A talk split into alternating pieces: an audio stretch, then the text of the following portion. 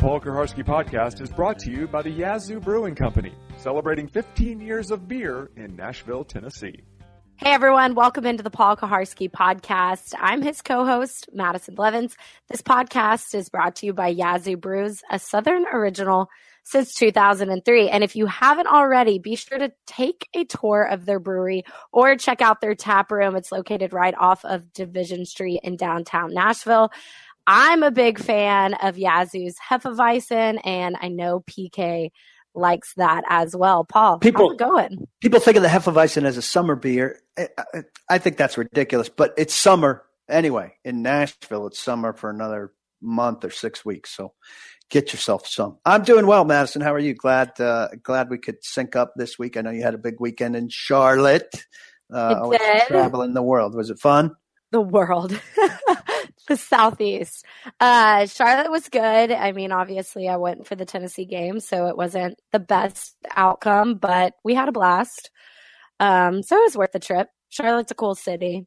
And um, the Panthers Stadium is a lot like Nissan Stadium. Like at times, I felt like I was sitting in Nissan Stadium. Yeah, uh, people like Bank of sell, America. People like to sell Charlotte as uh, like Nashville. It's inferior to Nashville in virtually every way, but the stadium is similar. I uh, I agree, and I haven't been there in a while. It's bigger than Nashville, I'd say. This, or downtown I'm, I'm disinterested in the city. I think uh, it had a chance to be a booming southeastern metropolis, and uh, Nashville won that won that race. Well, I think Charlotte's a cool city, but I'm glad to live in Nashville, not Charlotte. There you go. Um, but Paul, we'll just jump right in. We finally got an injury report today, September 5th, and we have one. We know a little update on Harold Landry, Rashaan Evans, and a couple others. When you read this report, what did you gain from it? Well, really, uh, as a credit to myself, the only new piece of uh, information on there to me was that Kendrick Lewis, who's the only person that didn't practice on Wednesday uh, and has been out for some time, is dealing with a foot injury. Um, so that's the new thing. We knew obviously Conklin was a knee. Um, we knew Landry was an ankle because somebody national last week told us he had seen a second specialist. Uh, I think maybe Robert Edwards in Charlotte after we spoke of Charlotte um, about a high ankle sprain, and uh, he seems very unlikely to me this week. Um, and earlier, uh, I had reported that Derrick Morgan's was a knee, a meniscus tear that he had repaired right after the Buccaneers game. Um, and Evans, I reported Wednesday morning uh, that, that Wednesday afternoon it would be listed with a hamstring. Um, so those guys were Conklin, Landry, Evans, Morgan limited on Wednesday. We don't know how limited. We know uh, during the open portion of practice, uh, according to all the media that were there, they worked individually with Vrabel, who likes to lean on them and get a feel, uh, kind of a hands-on feel of how they're doing. Uh, Conklin's not going to play in this game. Uh, and I'd be very surprised to see uh, any of the three others. Talk to Evans about the idea of, uh, you know, is it preposterous to think he could start? He obviously doesn't think so. I think most of us would say yes, uh, you know, and, um, you know, I think if he's going to have a limited role, if he was going to be a situational player, if he was ready, you'd be better sitting him for an additional week. They're very worried about him following the kind of uh, progression that Corey Davis did last year with similar hamstring injury. So I think they'll err on the side of caution there. And the, and the pass rush is the big injury concern. Uh, Landry and Morgan unlikely to be ready to go. We could well see uh, Brian Orakpo certainly going to start at outside linebacker, and we could see Kamalei Correa uh, as the second starting outside linebacker. I think less than two weeks after they acquired him from Baltimore. So the pass rush is the most interesting thing going on injury wise, uh, and they need to get they need to get healthy uh, on, on those edges to to be who they're going to be. We've discussed a lot since Vrabel took this head coaching role, how quiet he is in giving specifics to the media or to anyone about these injuries. Do you think that this is something Vrabel's going to be able to keep up all season, or is he going to have to be able to give people more specifics on what's going on inside this team? Well, I think I've proven it. Uh, we can find out on occasion, at least. But I think it's very unlikely, you know, if somebody doesn't finish the game in Miami, to have to give a report in game. You know, so if, uh, you know, pick a random guy. If if um, Taywan Taylor leaves the game, they ultimately have to say Taywan Taylor ankle questionable to return. We'd get that nugget of in-game information, but then I presume after the game uh, on Sunday evening at a Monday press conference uh, on a Tuesday off day, we wouldn't hear any details from Mike Vrabel until he had to put that guy on an injury report that Wednesday um, and, and, then we'd get an official listing. Outside of those two official mechanisms, the Wednesday, Thursday, Friday injury report about uh, did you practice, were you uh, limited or were you full with the body part, um, and those designations in game if somebody leaves the game. I don't think we'll get anything else. And so, you know, a lot of guys finish the game on Sunday, but wind up in the training room on Monday with something that could cost them. So I think we'll discover some surprises on Wednesdays uh, in terms of guys who are, are, limited or out as a result of something that happened on Sunday uh, that wasn't bad enough for them not to finish the game, but then was bad enough to require some mispractice uh, in, in, the days after that as he recovers. So it'll be interesting to see what happens. I don't want to spend my life chasing those. Uh, right. I, you know, I kind of picked picked the ones to to chase during this camp, and uh, ultimately did all right. I don't know exactly what was to be gained by three and a half weeks of us not knowing it was Rashaan Evans' hamstring. Uh, when we know as of Wednesday officially that it was a hamstring, but uh, it's it's the game we're playing here, and uh, it, it, could be worse on a lot of fronts. Again, I think Vrabel's pretty candid and offers a lot of really good examples when answering questions from us. Uh, there are a lot of people who don't do that, and so uh, I'll be grateful. Yeah, and other people around the league. How would you compare what Vrabel gives on injury reports to other head coaches around the NFL? Like, is he super reserved, or could he be more reserved? Uh, well, I don't know if he could have been any more reserved before the injury report uh, came out. Um, I think I, think plenty of coaches try to. And I, have actually asked some some players if there's a fine for talking about it, and been told uh, they're not aware of it. So he hasn't. Uh, you know, I, I think his control of the information has been superb. Again, I don't understand the necessity for it, but that agents and family and players uh, and you know the uh, whoever else knows. There's a decent amount of people that know uh, that Derrick Morgan had, excuse me, uh, hurt his knee in that game and then ended up having surgery on his knee. That that Vrabel is able for a good while to keep things like that a secret is is uh, a tribute to his ability to control something. Um, I think a lot of guys around the league wish they could do that. I know some guys, you know, Mike Mularkey's not in the league anymore, but he discovered it just wasn't worth it. Um, and you know, he he was on the much more candid end of things. But generally speaking, they're all paranoid about it. They'd like to say as little as possible, um, and and uh, I, I, think they do. Uh, what's going on? Um, you know, to what degree they can control agents and families and players is a different story. And Vrabel's been very good at that so far. Well, Saturday we saw the roster go from 90 to 53. It seems like we can be pretty confident that the roster is set heading into Sunday's opener in Miami. But Paul, do you anticipate much stuff shuffling at all after the Miami trip, or is this the set roster for the Titans? Well, I mean, nobody ever has a, a set set roster, right? Because uh, things change and injuries happen, and somebody you're not expecting to come free comes free. Um, this is the roster they're going into Miami with, and uh, you know it'll go from 53 to to a game day active 46. We know, you know. Conklin's going to be a scratch there, and like, like I just said, I think Landry Evans Morgan will and Lewis, you know, the five guys on the injury report are going to make for the large share of that inactive list on opening weekend. Uh, the thing that changes after Sunday is a veteran player, a guy who's been in the league four years, a vested veteran. If he's on your roster on Sunday, his base salary guarantees. Okay, so all these guys that have on their roster who've been uh, in the league for four years, uh, they're they're once they've made this roster on Sunday, their base salary is guaranteed. So if you brought in somebody from the outside uh, who's a four-year player, his base salary would be guaranteed. So that's why there's there tends to be a little bit of a flurry of activity still next week with guys like that. Now, I, I, I, can't, I, I haven't found it. That some people told me that John Simon signed with Tampa Bay. Uh, when I looked a little bit earlier, I didn't see a report of that. So he may ha- he may be off the market, uh, and I think he's a he's a good good player uh, released by the Colts lately, and he has a relationship with Vrabel from both Houston and Ohio State, and with Pees from Baltimore. That's the kind of guy. If he was still available on Monday, I would think that the Titans would be compelled to look at, particularly if uh, if if the pass rushing depth uh, presented itself to be a uh, a problem to them.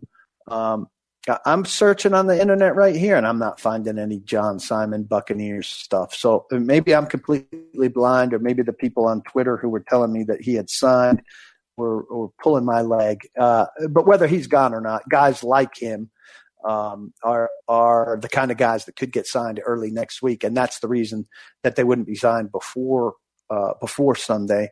And I do think, frankly, I mean, Aaron Stinnie and Cameron Batson and uh, those two guys in particular are not in high demand around the league. I, I, don't think Matt Dickerson would be either. That's why I'm surprised that uh, that uh, I was surprised four undrafted rookies made it.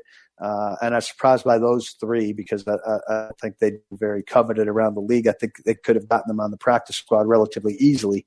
Sharif Finch is a different story. That's a guy who made a big splash in the preseason. Is clearly, uh, you know, they had to keep him on the roster in order to to to keep hold of him, and they needed to keep hold of him. He's a he's a promising young player. Um, the other three, I, I, wouldn't have any beef with any of those three being uh, out early next week while the Titans brought in somebody with more experience at a, at a position of need if they find somebody uh, suitable. Were there anyone that they kept or that they didn't keep that just absolutely surprised you? Yeah, I mean those three uh, surprised me. I'm, I'm surprised that uh, Josh Carraway didn't end up on the practice squad, for example, because I think he's got some good qualities, but I think they feel like they've got enough young guys uh, at, at, outside linebacker, and uh, I don't know that he surfaced anywhere else either, which which tells you uh, a little bit. Anthony Firkser surprised me also in that I think that uh, the fourth tight end needs to be more of a blocker than a receiver for this team because uh, Delanie Walker is obviously going to be heavily featured in the passing game. Jonnu Smith is uh, probably a better receiver than blocker at this stage. He needs to block better in the regular season than he did in the preseason. And and while Aaron Stocker, Luke Stocker, who I call Aaron constantly and just did again, while Luke Stocker uh, is the blocking tight end, so to speak, I don't think he's been that good at it. And uh, uh, uh I was surprised that he went so unchallenged. Uh, as was Blake Bedingfield, uh, you know, who's been writing for me, didn't really understand how how Stocker was so unchallenged um, through the offseason and camp. And so um, Firkser is a guy I think, you know, did some nice things as a receiver, but I don't know if he's going to be a good enough blocker to be the guy they need to turn to if something happens to one of the three. Um, so he's another guy I'd keep an eye on if and uh, as this roster evolves a little bit. Paul, I have to ask you about this Colin Kaepernick campaign that Nike released. For those of you that don't know, Nike released their 30th anniversary celebration of its Just Do It campaign. Colin Kaepernick is the face of it, the brand of it. I mean, the league's been pretty quiet about this and the protests, but I feel like Nike really hasn't. I saw a billboard went up um, with this ad with his face on it in San Francisco too. What are your thoughts on this? Well, we talked about on the midday 180 in terms of, uh, and you know, Chad had a good take on it in terms of they uh, are super invested. Like they think they'll do so well with the Kaepernick supporting side of this that it'll more than offset uh, the loss of of the uh, the people who are on the other side of it to the degree that they would swear off ever wearing Nike again. My my thing is, uh, and I, I, mean, I think the commercial's brilliant. I mean, Nike makes a good commercial. There's yeah. no no secret there. Um, my thing is that I think here the league has has gone quiet on this, and maybe smartly so. Though I would have liked the, commissioner to have quote unquote solved this. I don't know that it's solvable. The protest question. Um, but here, the league does a pretty good job of getting quiet on it. And then one of the league's big marketing partners uh, is going to run this commercial uh, tomorrow night, that Thursday night, during the, the nationally televised opener. So they might want to get away from it. The league might want to keep it quiet. And here in commercial time, uh, owned by a broadcast partner, used by uh, a marketing uh, outfitting partner, it's coming up again. so they, they can't get away from yeah. it. There's no getting away from it. And that, that's the thing that struck me. I, I would think in, in the league office, uh, I'm, I'm, certain they were told it was coming uh, by Nike because uh, that's a good partnership.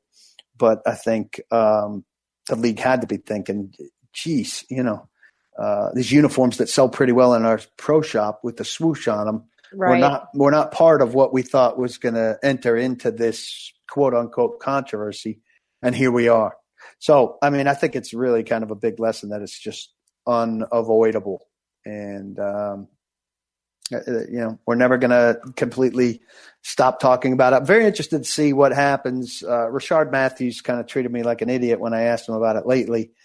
Um, again, he stood for the anthem in uniform um, at the fourth preseason game in yeah. which he didn't play and I think he probably did the same thing uh, out of uniform at the at the first home preseason game. But you know, he's non-committal on what his intention is for Sunday. I expect he's going to be out there, and the Titans aren't going to have somebody for people to complain about. And I wonder what's going to happen. I, I don't think uh, if Rishard Matthews is out there standing with his teammates during the national anthem in Miami, a lot of people who swore off the Titans over what he over him staying in the locker room for all but one game last year after the president said what the president said. They're not coming back. They don't care. He did it. It doesn't matter what he does now. They'll say, "Oh, I'm glad he came to his senses, but I'm not forgiving him for what he did last year," as if he needs their absolution. It's interesting that you said you think the NFL knew that this campaign was coming. I didn't think about that. But yeah, I guess you kind of have to think with that partnership that they knew it was coming. It wasn't just a huge shock to them. But I don't no. know. But I, but I don't know what you do to get uh, to get ready for it. You know, there's nothing they could do really to uh, to to soften the blow to the people who are NFL fans who are annoyed by it. But just just nothing they can do. They just have to uh, concede it and let the president do what the president's going to do. So, another commercial that was released this week. I know you're a fan of this show, House of Cards. I watched the like honestly, I don't even think I got through the whole first season. I like the show, really? but they but they're coming back with the last season, is what I was reading about earlier this week.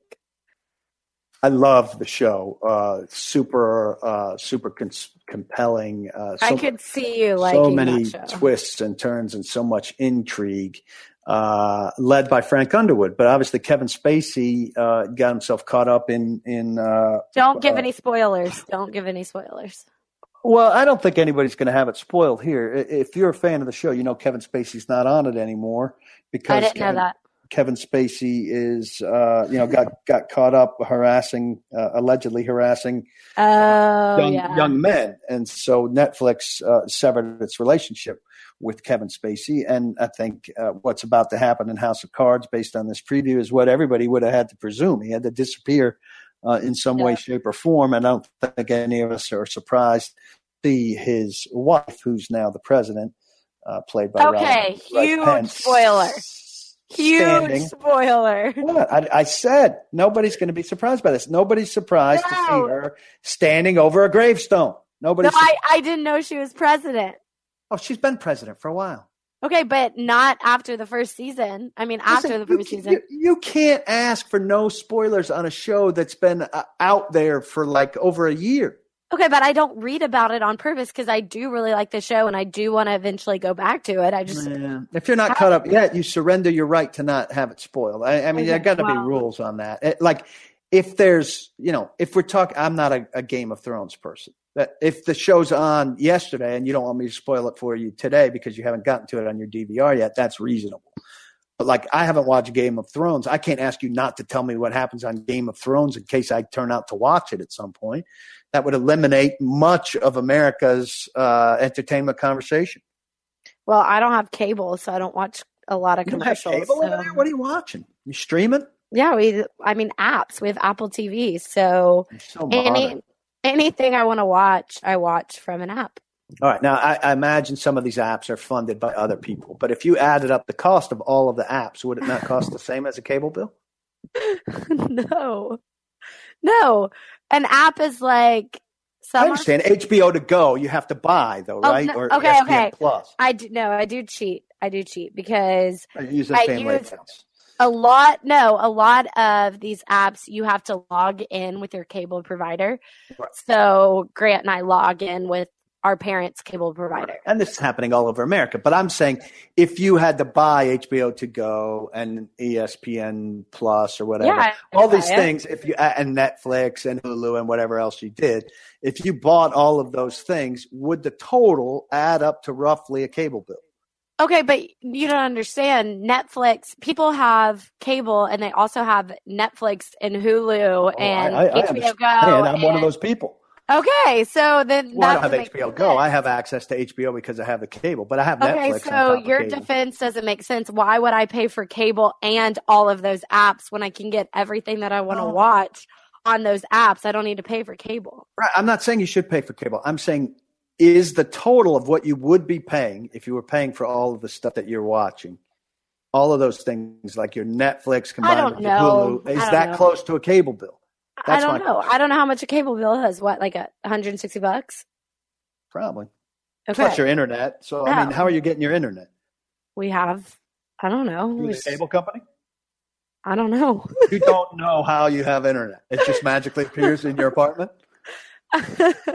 We have unearthed something big here, ladies and gentlemen. Madison simply turns on her computer and it is online at her apartment. It's a miracle. no, I mean, we have a modem and a It's like the router. future. It's like the future. Like I think- yeah. internet.